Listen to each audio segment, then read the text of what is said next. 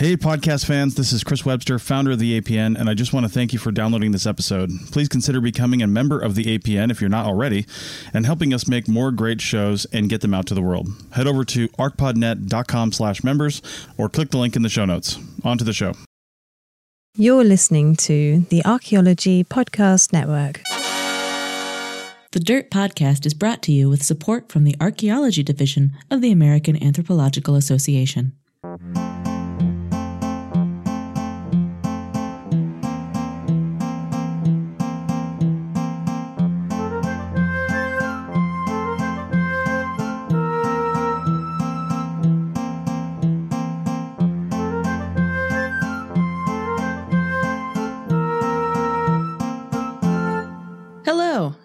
Welcome to The Dirt, a podcast about archaeology, anthropology, and our shared human past. I'm Anna. And I'm Amber. And this week, we're teaching the controversy. Oh, God. Um, last week, we spoke with Dr. Briana Pobiner from the Smithsonian National Museum of Natural History. But during that interview, we failed utterly to ask her about a cover up that had happened at the Smithsonian. For all we knew, maybe she was involved. No, nope, nope. No? It is too early in this recording for libel. Okay, well, I'm kidding. JK, JK. But let me read to you, Anna, and everyone else, from a story entitled Hello. Smithsonian Admits to Destruction of Thousands of Giant Human Skeletons in Early 1900s. Okay. Okay. So, according to this story, quote, I'm ready. A U.S. Supreme Court ruling has forced the Smithsonian Institution to release classified papers dating from the early 1900s that proves the organization was involved in a major historical cover up of evidence showing giant human remains in the tens of thousands had been uncovered all across America and were ordered to be destroyed by high level administrators to protect the mainstream chronology of human evolution at the time. The allegations stemming from the American Institution of Alternative Archaeology, the AIAA, that the Smithsonian Institution had destroyed thousands of giant human remains during the early 1900s was not taken lightly by the Smithsonian, who responded by suing the organization for defamation and trying to damage the reputation of the 168 year old institution. During the court case, new elements were brought to light as several Smithsonian whistleblowers admitted to the existence of documents that allegedly proved the destruction of tens of thousands of human skeletons, reaching between six feet and 12 feet in height, a reality mainstream archaeology cannot admit to for different reasons, claims AIAA spokesman James Sherwood. Where is this from? It's from 2014. Uh, it was in the uh, World News Daily Report. It's reputable. It's like Yeah. re- Reputable satire. and so, yeah, the World News Daily Report- which which has its place and is extremely valuable as a form of social commentary, but unfortunately, the story was picked up by more dubious readers and bandied about. yeah, it's April Fools. We we fooled you. No, no, it's just it's No, it's April so- Fools. Yeah, it's just April Fools. So let's Fools. look at some fools. Yep. so, apart from the fact that the American Institution of Alternative Archaeology does not and has never existed, there is one major problem with this story. According to ride or die web source Snopes, quote, the claim regarding the Smithsonian guarding classified documents is unusual. The earliest technically classified documents in the United States go back only as far as World War I, which America entered in 1917 whereas the discovery of giant skeletons is dated vaguely as occurring in the early 1900s. Prior to the First World War, the need to classify documents as we would today had not yet come to issue due to America's relative then isolated status, and such a measure would be even less likely to apply to an archaeological discovery. Later in the story, quote, Yet another image frequently attached to other versions of the claim depict Edouard Beaupré, a French Canadian man afflicted with gigantism who died in 1904. A sideshow celebrity at the time, Beaupré's existence was hardly a secret and certainly not classified by the Smithsonian Institution. Finally, no such Supreme Court decision exists, and if it did, it would have been a matter of public record and widely reported in mainstream publication due to its notability. Yeah. End so quote. the Smithsonian did not destroy skeletons of giants. No, Dr. Pobiner is off the hook. Yes. In 2007, National Geographic announced that they have not and have never found archaeological evidence for giants in response to another famous fake photo of a giant skeleton and teeny tiny archaeologist, which every so often does pop up on my Facebook or Twitter feed. And I'm just like, no. Some sources described it as having been discovered in the desert of Saudi Arabia with an apocryphal Islamic narrative to back it up. The Arabian giant was first described in 2004, and a few years later it appeared again, this time in India and with Hindu scriptures to back it up. From National Geographic, quote, an often cited March 2007 article in India's Hindu Voice Monthly claimed that a National Geographic Society team in collaboration with the Indian Army, had dug up a giant human skeleton in India. The report read Recent exploration activity in the northern region of India uncovered a skeletal remains of a human of phenomenal size. The story went on to say the discovery was made by a National Geographic team, India Division, with support from the Indian Army since the area comes under jurisdiction of the Army. The account added that the team also found tablets, of course, there were tablets, with inscriptions that suggest the giant belonged to a race of superhumans that are mentioned in the Mahabharata, a Hindu epic poem from about 200 BCE. And that does exist. The Mahabharata yeah, for sure that exists. one's that one's real. Yeah, and so the report went on to say, quote, they were very tall, big, and very powerful, such that they could put their arms around a tree trunk and uproot it, repeating claims that initially appeared in 2004. Voice editor P. Deivamuthu admitted to National Geographic News that his publication was taken in by the fake reports. The monthly, which is based in Mumbai, published a retraction after readers alerted Deivamuthu to the hoax, he said.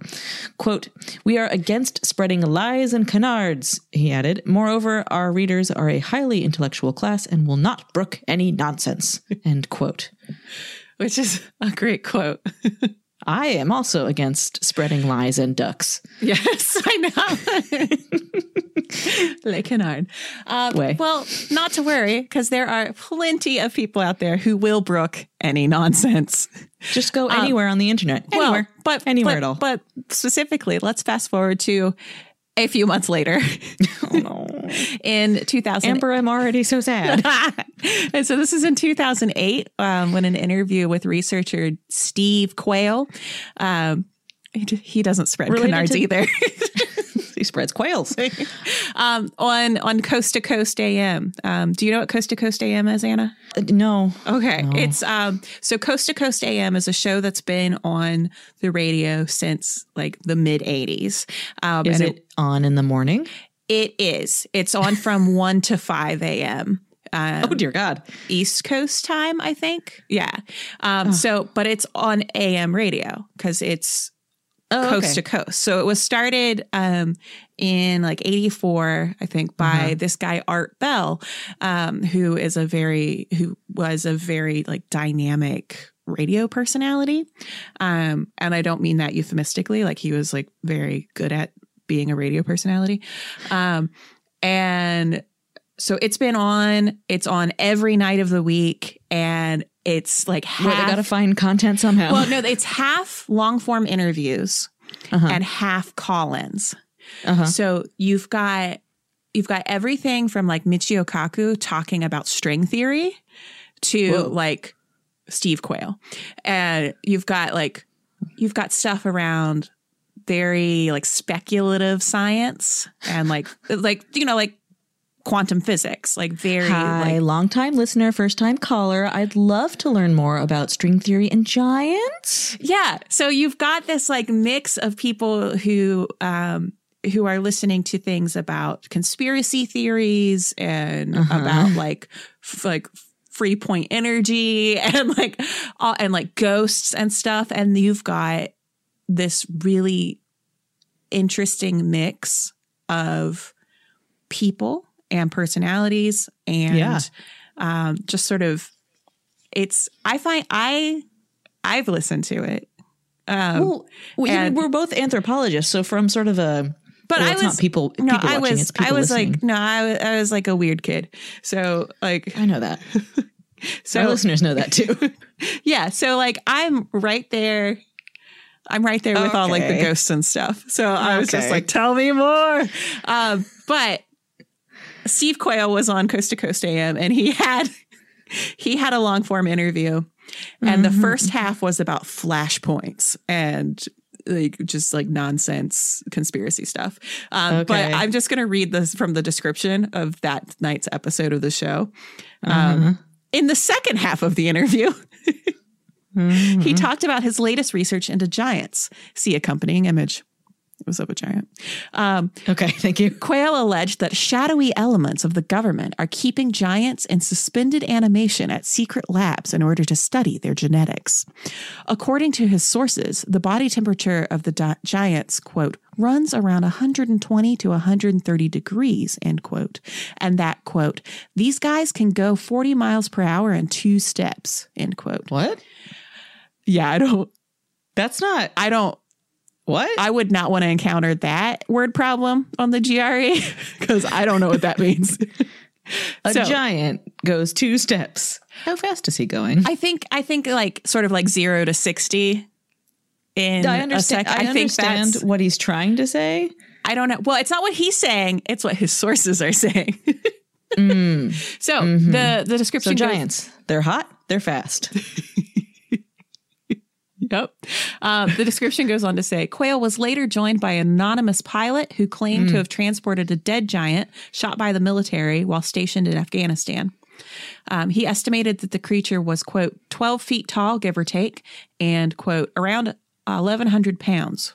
End quote. The pilot noted that the being had six fingers on each hand and his feet were adorned with, quote, rudimentary shoes, end quote, made of canvas. Uh, according to what his superiors told him, the giant body was eventually transloaded back to a base in Ohio. So he was wearing Chuck Taylors. Yeah, the rudimentary shoes. Maybe those Made van slip ons. Yeah. um, also, speaking of beings who had six fingers on each hand, my uncle had that polydactyly. Yeah, it's not an unusual Yeah. genetic condition. Yeah. So I don't, so that might not be. It's a thing. representative not- yeah, of it's- all giants. Um, So that same story. So that's the end of that description. So Steve Quayle is on in 2008 talking about his like high level sort of whistleblower sources that he has because he's a researcher. Um, yeah. and so that same story about U.S. military personnel in Afghanistan engaging with the giant came back around in like 2016 ish. As they do.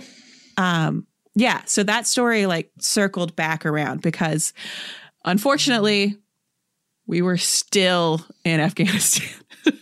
It was long enough to like circle back around and be current again. Yep. Um, so now the thing about Steve Quayle is he's a kook. So he's like so What? so and not just like like he he's like a bad dude. I he- so there are plenty of benign, kooky folks. exactly. Steve I, Quayle, I love benign one. kooks. Steve Quayle is not one. So he's like he's actually very much like a far right hyper fundamentalist kook. Um, and if you want to learn more about Steve Quayle, I recommend an episode of Knowledge Fight um, Mm-hmm. that talks about his appearance on the TV show of televangelist and convicted criminal Jim Bakker, who is Notable pusher of slop buckets. yeah, he sells food buckets, but also he's like back in the public consciousness again. Yes. um, for doing more crimes because he's Yes. been pushing um, colloidal silver and like nano silver as Nano silver, a, yeah. as a preventative and curative for coronavirus. So if- Despite cease and desist orders despite to CT not yes to exactly not do that. um, so Jim Bakker is so much more than the colloidal silver guy. Like he's he is like a he's got his his praise the Lord network PTL network. Uh-huh. Um, it's PTL network is his network. Praise the Lord. Okay. Lord. Um, I, and I understand. Okay, yes. good. Um, yeah, so he's got that, and he started that after he got out of prison because he is a criminal. He's a bad man who does bad, and he should feel bad. He should feel bad about it. Um, so, uh, but I'll get back to that appearance in a second because Great. there's a reason why he's on an evan- like a televangelist show. But first, Okay. here's a quote attributed to Steve Quayle, pulled from Rational Wiki, um, which is a wiki dedicated to skepticism and debunking conspiracy theories. So obviously, I have a question. Yes. Is it is it rational wiki? Like, is it genuinely about skepticism and debunking? yeah. Because when okay, because when things call like rational wiki makes me think it's not. You know. No, no, no, no, no, no, no. It's it's it's a rational wiki. Okay. um, and if, it, if you walked up and said, "I'm not here to do crimes," I No, would be well, like, no, like Rational Wiki is also there are parts of it that are sort of that like you know that person you meet at a party and they're like I'm an atheist and they're like a jerk, and the two things Oh. are connected. I mean, I try not to go to those kind of parties, but you, yeah, you've sure. met those. You've you've met those people. I sure Th- have. That that guy seems to sometimes edit articles on Rational Wiki. okay, okay. It's Chris Webster again. If you haven't checked out our new parent website, kulturomedia.com, then please do. Kulturo is spelled K U L T U R O, and it's where we promote all of our live events. We've got one coming up in November. Check it out over at Kulturo when it gets posted. If it's already happened and you're hearing this, then as a member, you can go to your member pages and see the event recording. Our live events are always free, but you have to show up during the event to see it.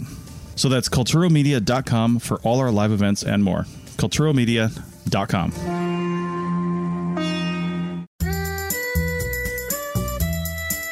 Chris Webster here, founder of the APN and host of several shows. I just wanted to let you know about our membership program and what it offers. Members of the APN get, for just $7.99 a month or cheaper if you pay for the year, ad free episodes so you don't have to listen to me on the breaks, membership in our Slack team so you can continue the conversation with hosts and other members, and exclusive access to any of our live event recordings. Live events are always free, but you only get to watch the recording if you're a member. So head over to arcpodnet.com slash members for more info and to become a member. Our podcasts are always free, but this is just a little something extra and it really helps us out. That's arcpodnet.com slash members.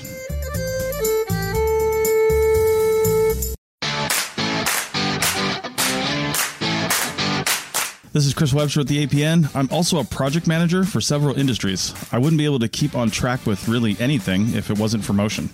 With Motion, I just say what I need to do, how long I think it will take, what sort of priority I think it has, and Motion builds my day for me. It'll even build in breaks because, let's be honest, it's hard to remember to stop to eat lunch sometimes. So head over to arcpodnet.com slash motion for a free trial and a discount if you sign up. You'll kick back a small amount to the APN if you do. That's arcpodnet.com slash motion. By and large, it's it's pretty it's okay, pretty good. Okay, so so give me Um, this this quote. Yeah. So here's a here's a quote attributed to him. Ahem. I have invested over 30 years researching the vast history of giants. It has, for the most part, been kept from the public. Proof of giants' existence, their skeletal remains, has been quickly secreted away in obscure museums when not destroyed. Additionally, time has cloaked and sugarcoated these creatures' true perverse nature, the majority too vile, too demonic for bedtime stories. However, history is replete with their tales of unimaginable cruelty, sexual perversity, cannibalism, and pagan rituals.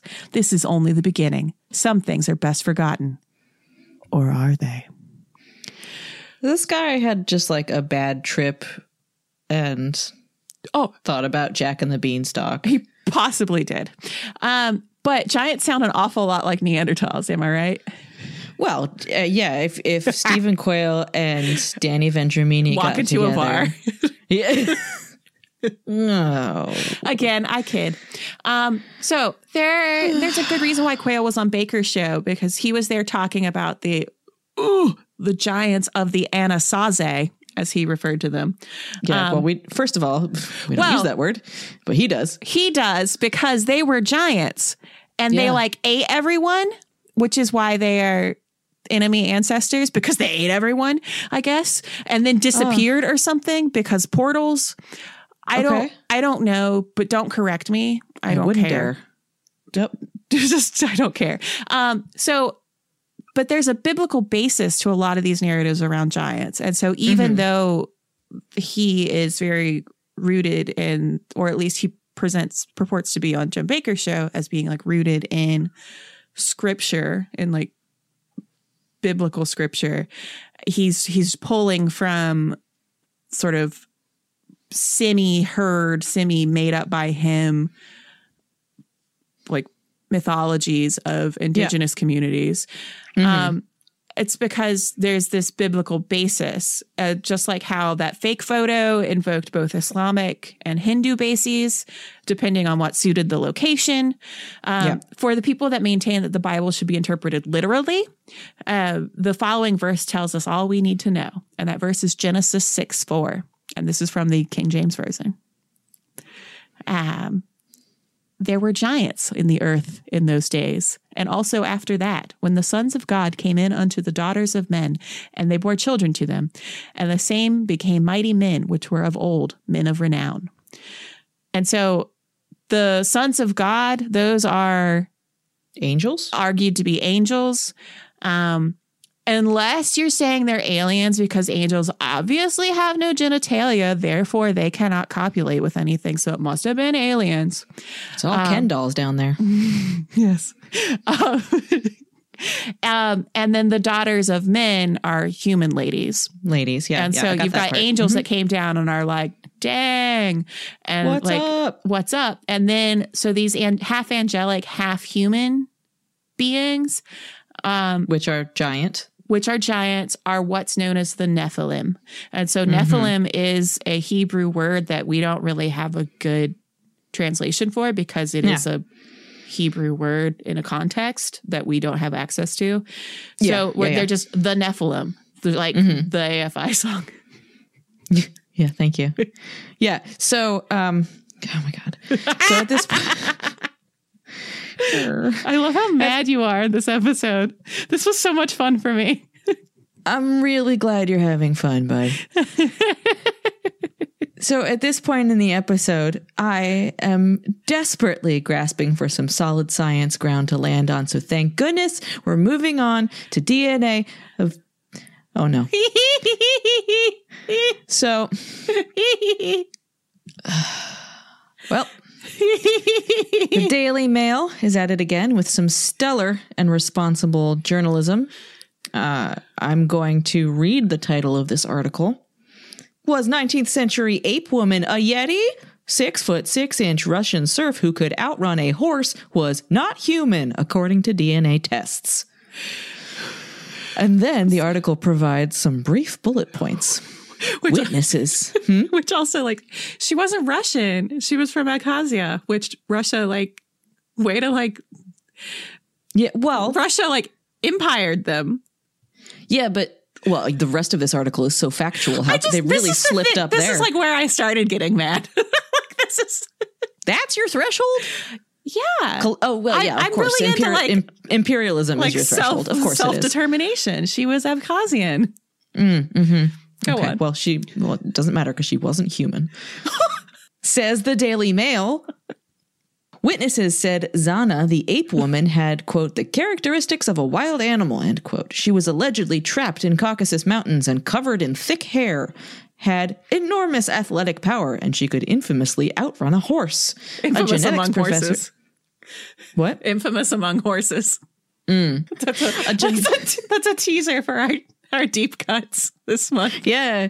Subscribe to our Patreon, and boy, are you going to get some horse news. You're gonna get that joke. A genetics professor has analyzed DNA of six of her living descendants.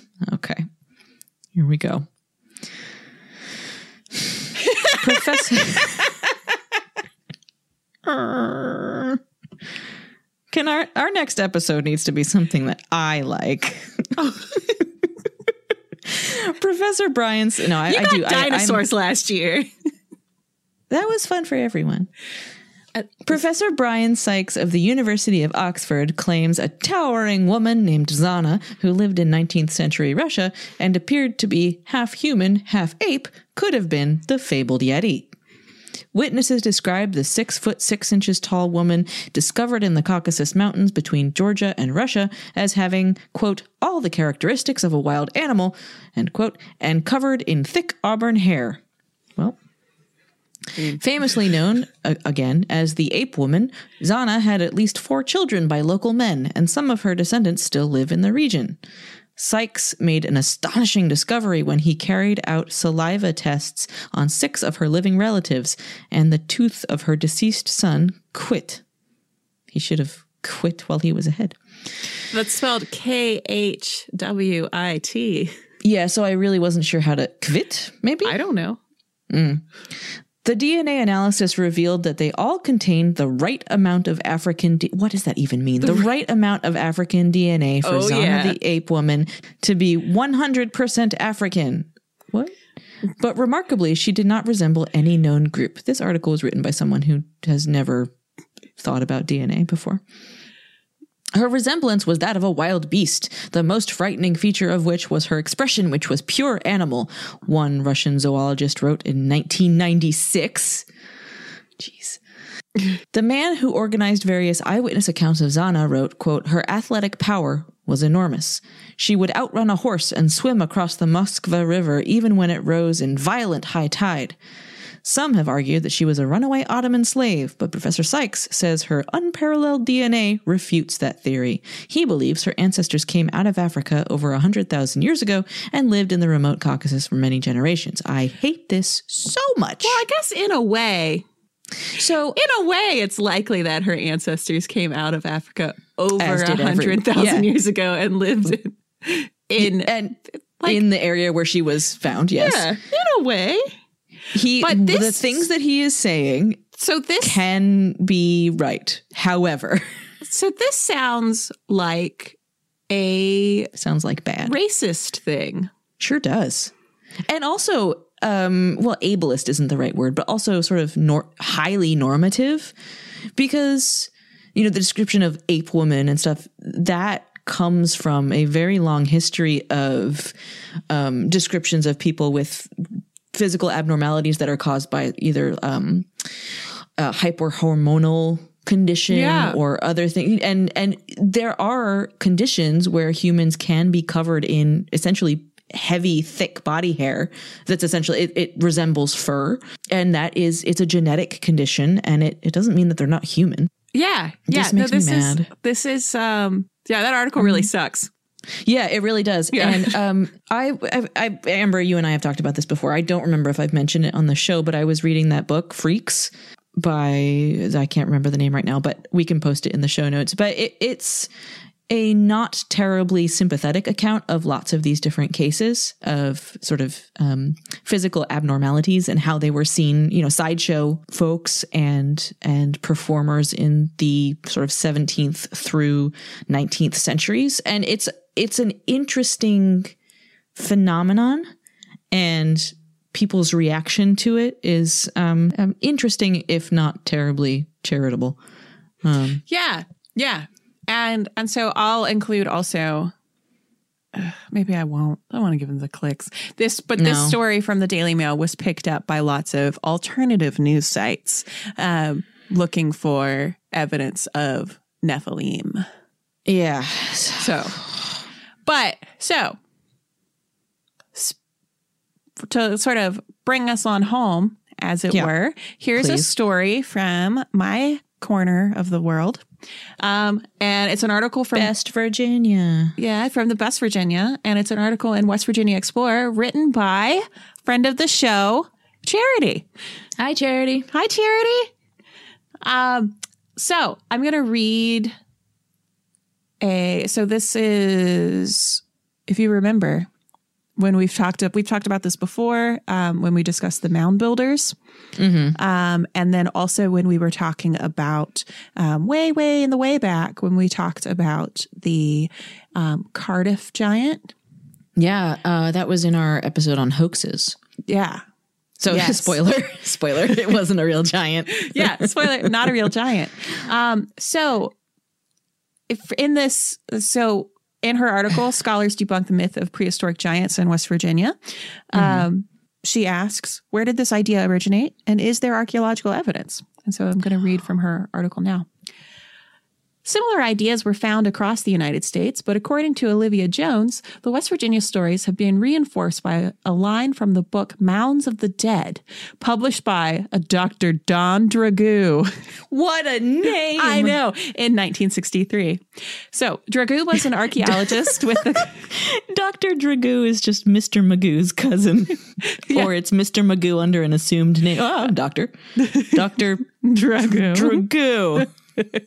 Well, Dragoo was an archaeologist with the Carnegie Museum of Natural History up in Pittsburgh, uh, who excavated Cresap Mound and many other Adena burial mounds. His 1963 book mentions the excavation of a seven foot, two inch high skeleton beneath Cresap Mound, and this account is still used today as an example of a supposedly giant Adena. Unfortunately, Many readers are unaware that this is a field measurement, not a scientific reconstruction. Um, Olivia Jones is quoted saying, estimating an individual's living stature from skeletal remains requires well preserved leg bones as well as considerations of the age and biological sex of the individual. Yeah, it's hard. Yeah. Um, natural processes after burial often result in the bones being broken, incomplete, and more spread apart. Thus, taking a measurement of the skeleton from the top of the skull to the bottom of the foot bones would provide an inaccurate stature of the individual. Additionally, the skeleton was likely, quote, measured by a workman in the field, um, and who were often local day laborers rather than trained osteologists in a lab. Estimating living stature from skeletal remains requires expertise in anatomy and forensic reconstruction. Partial skeletons are even more difficult, requiring special calculations. According to one of the curators at the Carnegie Museum of Natural History, the seven foot measurement may even be a typo, as it cannot be found in Dragoo's original notes. I also, if I could just interject briefly, seven foot two, yes, very tall, but not outside the realm of human height. Yeah, it is- exactly. It is a very tall person, but the tallest known person was eight foot two ish. Yeah. So Yeah. And finding one one person does not a a race of giants make. Exactly. Yeah. Um, so back to Charity's article here to Yeah. wrap it up. Um, Jones also recounted information from the peer reviewed article Giant Amerindians Fact or Fantasy, um, which could not which could not find any evidence of gigantism in Native American skeletal data and noted that Adena males actually averaged five feet six inches. Some European settlers claim to have encountered giant natives, such as those depicted in Theodore de Bry's famous wood carvings, these were rarely firsthand accounts, and no skeletal evidence for these statures has been found. It's just somebody who got beat up by a, re- a regular sized person. Yeah. It's just like, no, Well- seven feet tall. Yeah, and it suited, and so the the last line I'll read from Charity here is, it suited these adventurers to sensationalize their survival accounts while also justifying harsh responsive responses to Native American threats, Yeah. which is And dehumanizing Native Americans. Exactly. By creating monsters out of them. So just as um, Zana was dehumanized by both her Abkhazian neighbors and the Daily Mail, white settlers in Appalachia and, and points west, uh, talking about um, the sort of the ground features of of Adena and Hopewell Mounds, thinking that like, oh, obviously these were, and they they also argue that oh, they were like these peaceful giants who got run off by like savage tribal communities natives, that we yeah. now that we now have to put up with, um, and it becomes part of that narrative that colonial narrative of Yeah. And, and this we're here to reclaim and sort of reinstate order. Yeah, and and this wasn't just sort of a, a fringe belief. I mean, we we talked about this in the Mound Builders episode, but um, the idea of giants in the Americas was deeply entrenched enough in sort of the American consciousness that Abraham Lincoln included a reference in a speech talking about Niagara Falls and uh, something about the the sleeping giants that once roamed the land. And it, it- you know, it Yeah. Yeah. Yeah. And so, like, when they say, uh, you know, like, and there were giants in those days, and like, you know, is a metaphor. Yeah. sometimes sometimes it is not literal truth. Sometimes it is allegory or metaphor or fanciful illustration of a point. Yeah, and sometimes it's it's just a story. Sometimes it's satire. Yeah. Well, the point is that you shouldn't go getting into arguments about giants on the internet. Oh, Anna knows that. I made someone mad. I think, well, if anybody knows that, it's charity. yeah, probably. um, so, listeners, archaeologically speaking, there is no evidence for, first of all, a cover up by any yes. reputable educational organization. And there is no evidence for a race of giants, uh, myth- mythological giants. Um, and if you see that photo on the internet, it's Photoshop. It is, and it was It's part of a. Um, it was like there is evidence of when it first appeared because it was entered into a Photoshop contest Yeah. and it won. hey, metadata, it's a real thing. Um, yeah, so we'll post that image, but I'm gonna make sure to like put like a watermark or something on it that just says nope. Yeah, do that. Yeah, because I want people to be able to see what we're talking about, but I also don't want to propagate this Yeah. baloney. Well, and so happy April Fools. Happy birthday to my dad. Um, Aw, April Fool's baby. yeah. Um, and don't worry, this is not this isn't all the dirt you're getting for this week. No, no, this is just a special little A little little little, little Pick 'em bonus up. nugget. yeah. yeah. Yeah, you get a little nugget. Well, um, let's let's wrap it up there, huh? Yeah. Thanks for listening, everybody. Thanks for you. listening. We love you. We'll see we'll we'll you'll hear us in a few days. Yep. Bye. Goodbye.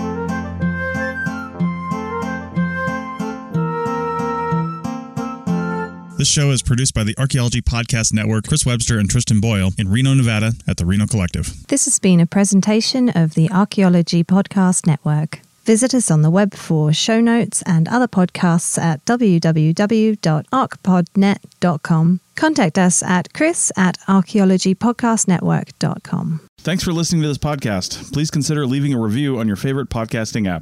You could also consider becoming a member so we can keep content like this free and available to all. Check out pricing and info at archpodnet.com slash members. Thanks again and have a great day.